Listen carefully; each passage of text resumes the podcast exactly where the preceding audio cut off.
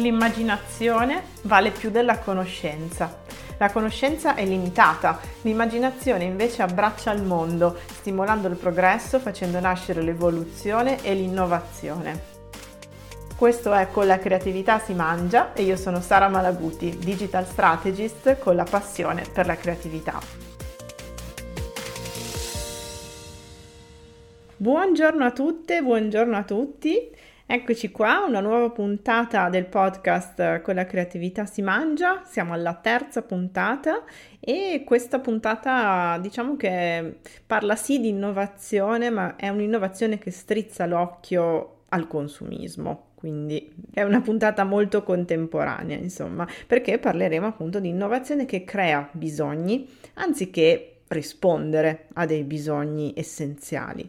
Negli episodi precedenti infatti abbiamo visto come l'innovazione abbia permesso in passato, ma anche tuttora, di rispondere a bisogni reali delle persone, eh, portando dei cambiamenti positivi nella società, mh, mm, nello stile di vita delle persone, ma anche nel modo in cui interagiamo. Ha portato oggetti nuovi, anche se spesso ovviamente non si conosceva del tutto l'impatto di, di queste innovazioni, di questi oggetti. Nella puntata di oggi esploriamo l'innovazione da una prospettiva un pochino diversa, ovvero andiamo a vedere eh, tutti quei casi in cui l'innovazione crea nuovi bisogni, spesso non essenziali, e qualche volta eh, dà vita a vere e proprie mode.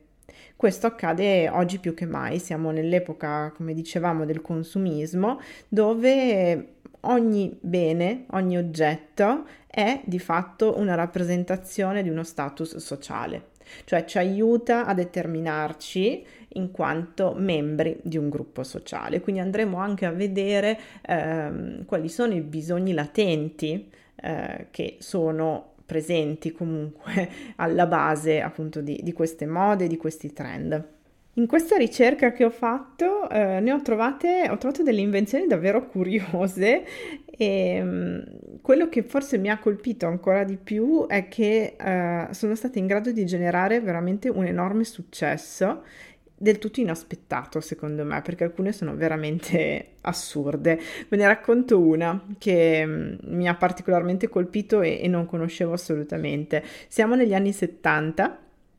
Gary Dahl è un copywriter pubblicitario e tenetevelo a mente perché il mestiere in questo caso ha giocato un ruolo fondamentale e capirete il perché tra poco.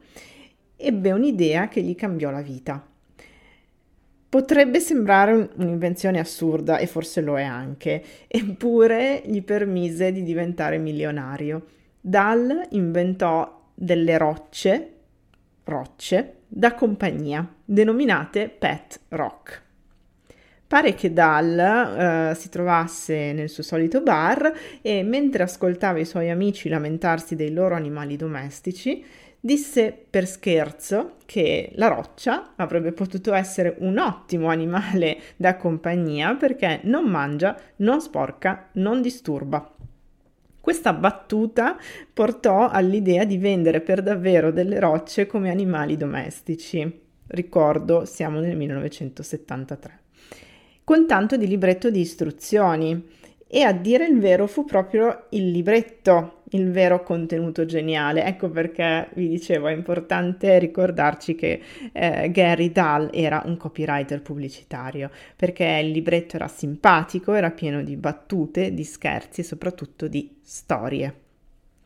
Bene, prima di tutti i social, quindi prima della viralità dovuta ai social, nel 1975 la roccia da compagnia di Dahl divenne virale. Al prezzo di 3,95 dollari a roccia ne vennero vendute oltre un milione in tutto il mondo. Questo successo, a dire il vero, durò molto poco, mezzo anno al massimo, ma fu abbastanza per rendere l'inventore un milionario. Pensate che il prodotto consisteva in una normalissima pietra, cioè nulla di trascendentale che si poteva trovare ovunque, ma il pezzo forte era il packaging, era il confezionamento. La pietra infatti era riposta in un piccolo contenitore con dei fori per l'aria, proprio come quelli per gli animali domestici, era dentro a un nido di fieno in modo che sembrasse un uovo. E in più era compresa appunto il famoso libretto, la guida dettagliata su come prendersene cura rendendo quindi il tutto ehm, molto simile all'esperienza dell'animale domestico, no? D'altra parte sappiamo anche, lo storytelling ce lo insegna, che spesso non siamo attratti dal prodotto in sé, ma dalla storia che ci viene raccontata. Da qui anche tutto, tutta l'importanza del packaging, ma anche quella appunto di eh, far provare delle emozioni a, a chi scarta per la prima volta questa confezione.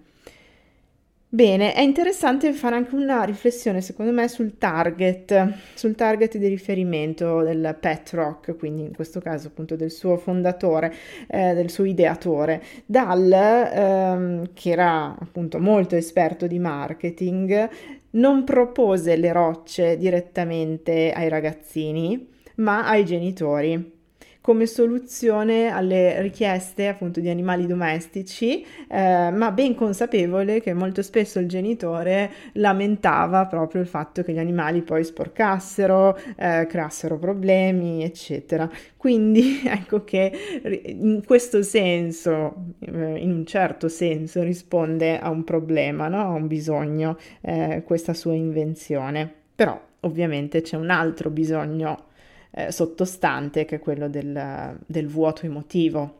Il, bisogno di compagnia. E a proposito di surrogati di animali domestici, eh, chi non si ricorda eh, del Tamagotchi? Io ci sono nata e cresciuta, nel senso chi è stato bambino o adolescente negli anni 90 di sicuro sa di che cosa sto parlando, non so se anche voi ne avevate uno.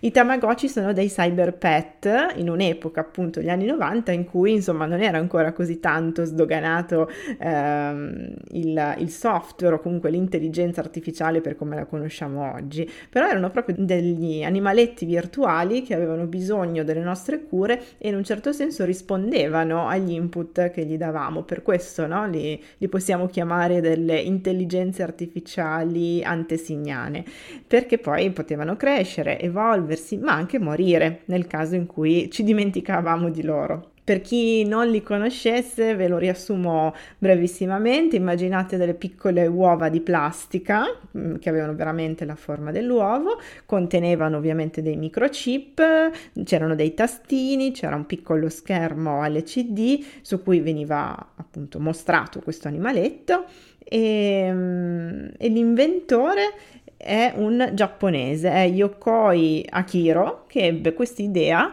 proprio osservando un bambino che riponeva la sua tartaruga in valigia per portarla con sé in viaggio. Da lì ebbe l'intuizione. Quando il Tamagotchi uscì nel 96 fu una vera e propria rivoluzione e questo ovetto è in effetti considerato una apripista nello sviluppo tecnologico. È stato uno dei primi esempi di gioco o più in generale di macchina che simula la vita. Eh, era stato in grado di generare nei proprietari dei veri e propri sentimenti di affetto, eh, di, di, di, intimità, di connessione, eh, tant'è che eh, non era raro trovare bambini disperati perché appunto l'animaletto era morto o anche giocatori adulti che venivano sconvolti dalla morte dell'animaletto e vennero proprio per questo creati poi dei cimiteri virtuali dedicati alla commemorazione. Mi ricorda tantissimo il metaverso di cui tanto si sta parlando oggi, cioè eravamo nel 96, era veramente un, una vita fa, però c'erano già questi nostri alter ego in un certo senso, comunque eh, una nostra rappresentazione digitale che si prendeva cura di un animale digitale, no? E considerate che esistevano già tanti giochi, eh, tanti videogiochi Eppure il boom di vendite riguardò proprio questo piccolo ovetto di plastica nel 96. Al momento del suo massimo successo in Giappone ne erano stati venduti più di 20 milioni e altrettanti in tutto il mondo. Viene spontaneo chiedersi il perché di questo fenomeno quello che realmente attraeva il consumatore non era l'hardware, non era il software, non era la forma dell'uovo, era il fatto che prendendosi cura di questo animaletto virtuale si otteneva un'immediata soddisfazione. L'ovetto sembrava essere perfetto per colmare appunto quei vuoti emotivi o quel bisogno di, di affetto, di donare affetto, ma anche di ricevere affetto in un certo senso, tipico non solo dei bambini, ma appunto anche degli adulti. Ma facciamo qualche altro esempio che ci sposta un pochino da un bisogno emotivo a un altro tipo di, di bisogno. Non so se abbiate presente il fenomeno dei pop-it, pop-it. Probabilmente se siete a contatto con uh, dei bambini sapete a cosa mi sto riferendo. È stato un fenomeno che um, è esploso nell'estate del 2021 ed è in, abbastanza in pista tuttora. Consiste, cos'è un pop-it innanzitutto? Consiste in una sagoma morbida con delle palline in rilievo cave da spingere con le dita. È un po' come il pluriball, diciamo, ma molto più colorato e dalle forme diverse. Eh, ho fatto qualche ricerca e secondo le fonti che ho trovato online, il Pop-It eh, sarebbe nato per aiutare lo sviluppo cognitivo dei bambini, pensate un po', migliorare il loro livello di concentrazione. Mi sembra un po' come la storia del libretto di istruzioni dell'animale di roccia cioè una gran bella storia montata ad hoc. Sicuramente che ci sia una, un affaticamento da parte dei bambini nel prestare attenzione, cioè che siano sempre costantemente stimolati, che questo appunto porti a un livello di concentrazione minore, è, è indubbio. Eh, però che il pop-it al contrario invece li aiuti a restare concentrati non lo so, non lo so. Se andate in una classe appunto delle elementari in cui qualche studente ha un pop-it in mano o un oggetto anche simile perché c'era stata un'altra moda, gli spinner nel 2017, insomma tutti questi giochini eh, capite bene, insomma, riusciamo a immaginarci quanto la, la, situazione diventi ingestibile nel giro di poco, no? Perché ovviamente ogni bambino si distrae, guarda gli altri giocare, eh, vuole imparare nuovi trucchetti, nuove mosse, vuole, oggigiorno vuole girare i video da, da pubblicare sui social, quindi figuriamoci, e se uno studente lo porta in classe nel giro di pochi giorni ce l'hanno tutti, lo vogliono tutti. Quindi che favorisca la concentrazione non lo so. In questo caso direi che abbia più senso parlare di moda che non eh, di risoluzione di un problema. Oggetti che non vengono inventati per soddisfare un bisogno reale, ma per crearne uno. E torniamo al discorso iniziale, cioè di eh, il bisogno di omologarsi agli altri, di creare dei gruppi di appartenenza e quindi determinarsi in questo c'è una leva che spinge più delle altre in questi casi ed è quella della paura del rifiuto sociale, la paura di non essere accettati. Se non abbiamo quegli oggetti, ma anche quello stile eh, oppure quello status symbol, quello che ci permette di far parte del gruppo, ci sentiamo diversi, non ci sentiamo alla moda, insomma. La paura del rifiuto sociale è una leva fortissima, è arcaica che spiega il motivo per cui se ce l'hai tu, allora lo voglio anch'io e fa diventare virali gli oggetti.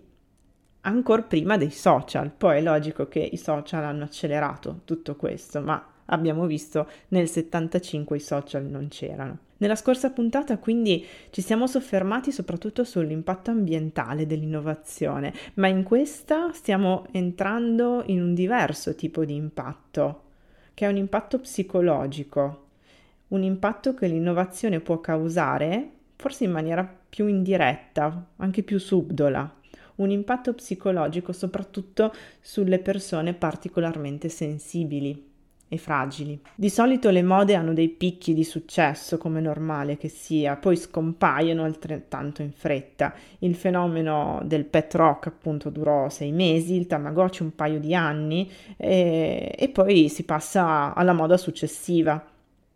Il fatto è che la maggior parte delle persone è attratta da nuove idee, non solo adolescenti e bambini, tutti quanti, tutti noi, associamo nuovo a meglio e spesso inseguiamo l'invenzione più recente a cui ne segue un'altra e poi un'altra ancora. Crediamo che la chiave della felicità stia proprio lì, sia nel prossimo acquisto, quello che non abbiamo ancora fatto. Quando poi ci accorgiamo che non è così, allora di nuovo siamo pronti a comprare ancora e alla fine quello che proviamo è una sensazione di malessere perché l'appagamento non arriva mai, ci sfugge sempre e addirittura temiamo di perdere un'occasione. E c'entra tantissimo questo anche con la FOMO, la, la fear of missing out, che non è solo la paura di perdersi degli oggetti, ma anche delle esperienze, mh, delle esperienze di vita, dei momenti, degli eventi, insomma, qualunque cosa che eh, ci avrebbe potuto far eh, diventare parte di un gruppo. Ad ogni modo, torniamo al nostro discorso, l'idea o, o il prodotto in sé non sono sufficienti eh, per eh, diventare virali, appunto, per creare una moda, per quanto geniali o, o innovativi possano essere, se mancano i cosiddetti connettori, ovvero quelle figure che si prendono in carico la diffusione di quell'idea, non vanno da nessuna parte, non, non sono in grado, diciamo, di diventare moda, appunto. E probabilmente anche un oggetto come il pop-it, così in voga oggi, in mancanza dei giusti connettori non avrebbe mai avuto il successo che invece ha ottenuto. Le mode quindi sono sempre esistite, quello che cambia eh, sono i canali quindi la rapidità e la, l'ampiezza della diffusione di, di questi oggetti. E parlando di canali non possiamo non citare TikTok. Su questo social network che è nato in Cina nel 2016 ci sono prodotti che diventano veramente virali in pochissimi giorni. Attraversano questi picchi di popolarità, eh, le aziende si adattano, corrono, corrono verso la produzione di massa per adattare la loro offerta, cavalcare l'onda e infatti c'è addirittura un hashtag che si chiama eh, TikTok made me buy it, cioè me l'ha fatto comprare TikTok che ci fa capire quanto sia persuasivo il potere di questo social.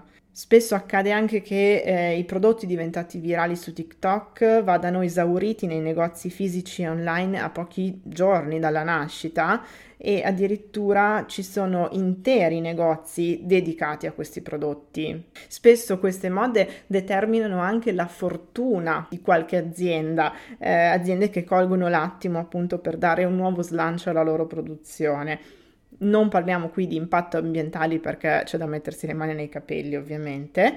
Vi faccio un esempio, quello che è successo a un'azienda francese produttrice di colle che era lì lì, eh, diciamo, per eh, chiudere, era in crisi, ma grazie a un fenomeno nato sui social, in particolare questo fenomeno ha un nome, si chiama slime, anche qua eh, mondo, diciamo, bambini e adolescenti sicuramente lo conoscono, noi adulti facciamo un po' più fatica, comunque è un un, è un giocattolo eh, che è una sostanza viscosa fondamentalmente, diventato famoso perché appunto una, un influencer ha cominciato a pastrugnarlo e, ed adesso è diventato insomma una delle tante ossessioni della rete. In questa azienda che appunto produce colle, la colle è uno degli elementi che compone queste paste, si è risollevata grazie a questa viralità, a questa nuova moda, a questa tendenza. Ecco, quindi andiamo a chiudere la puntata, che cosa possiamo dedurre? Dedurre da tutto questo? È logico che eh, come in ogni innovazione ci sono impatti positivi, impatti negativi, sono impatti mm, concreti, proprio tangibili quando riguardano uh, l'esplosione di un prodotto e quindi le sorti che possono eventualmente migliorare no? per quelle aziende che producono quei prodotti, ma allo stesso tempo ci sono degli impatti decisamente negativi dal punto di vista psicologico e, uh, e sociale eh, per tante fasce di popolazioni magari un pochino più fragili. E direi che c'è anche una certa responsabilità da parte di quei testimonial, appunto di quegli influencer che eh, si fanno carico di trascinare verso questi trend, verso queste mode.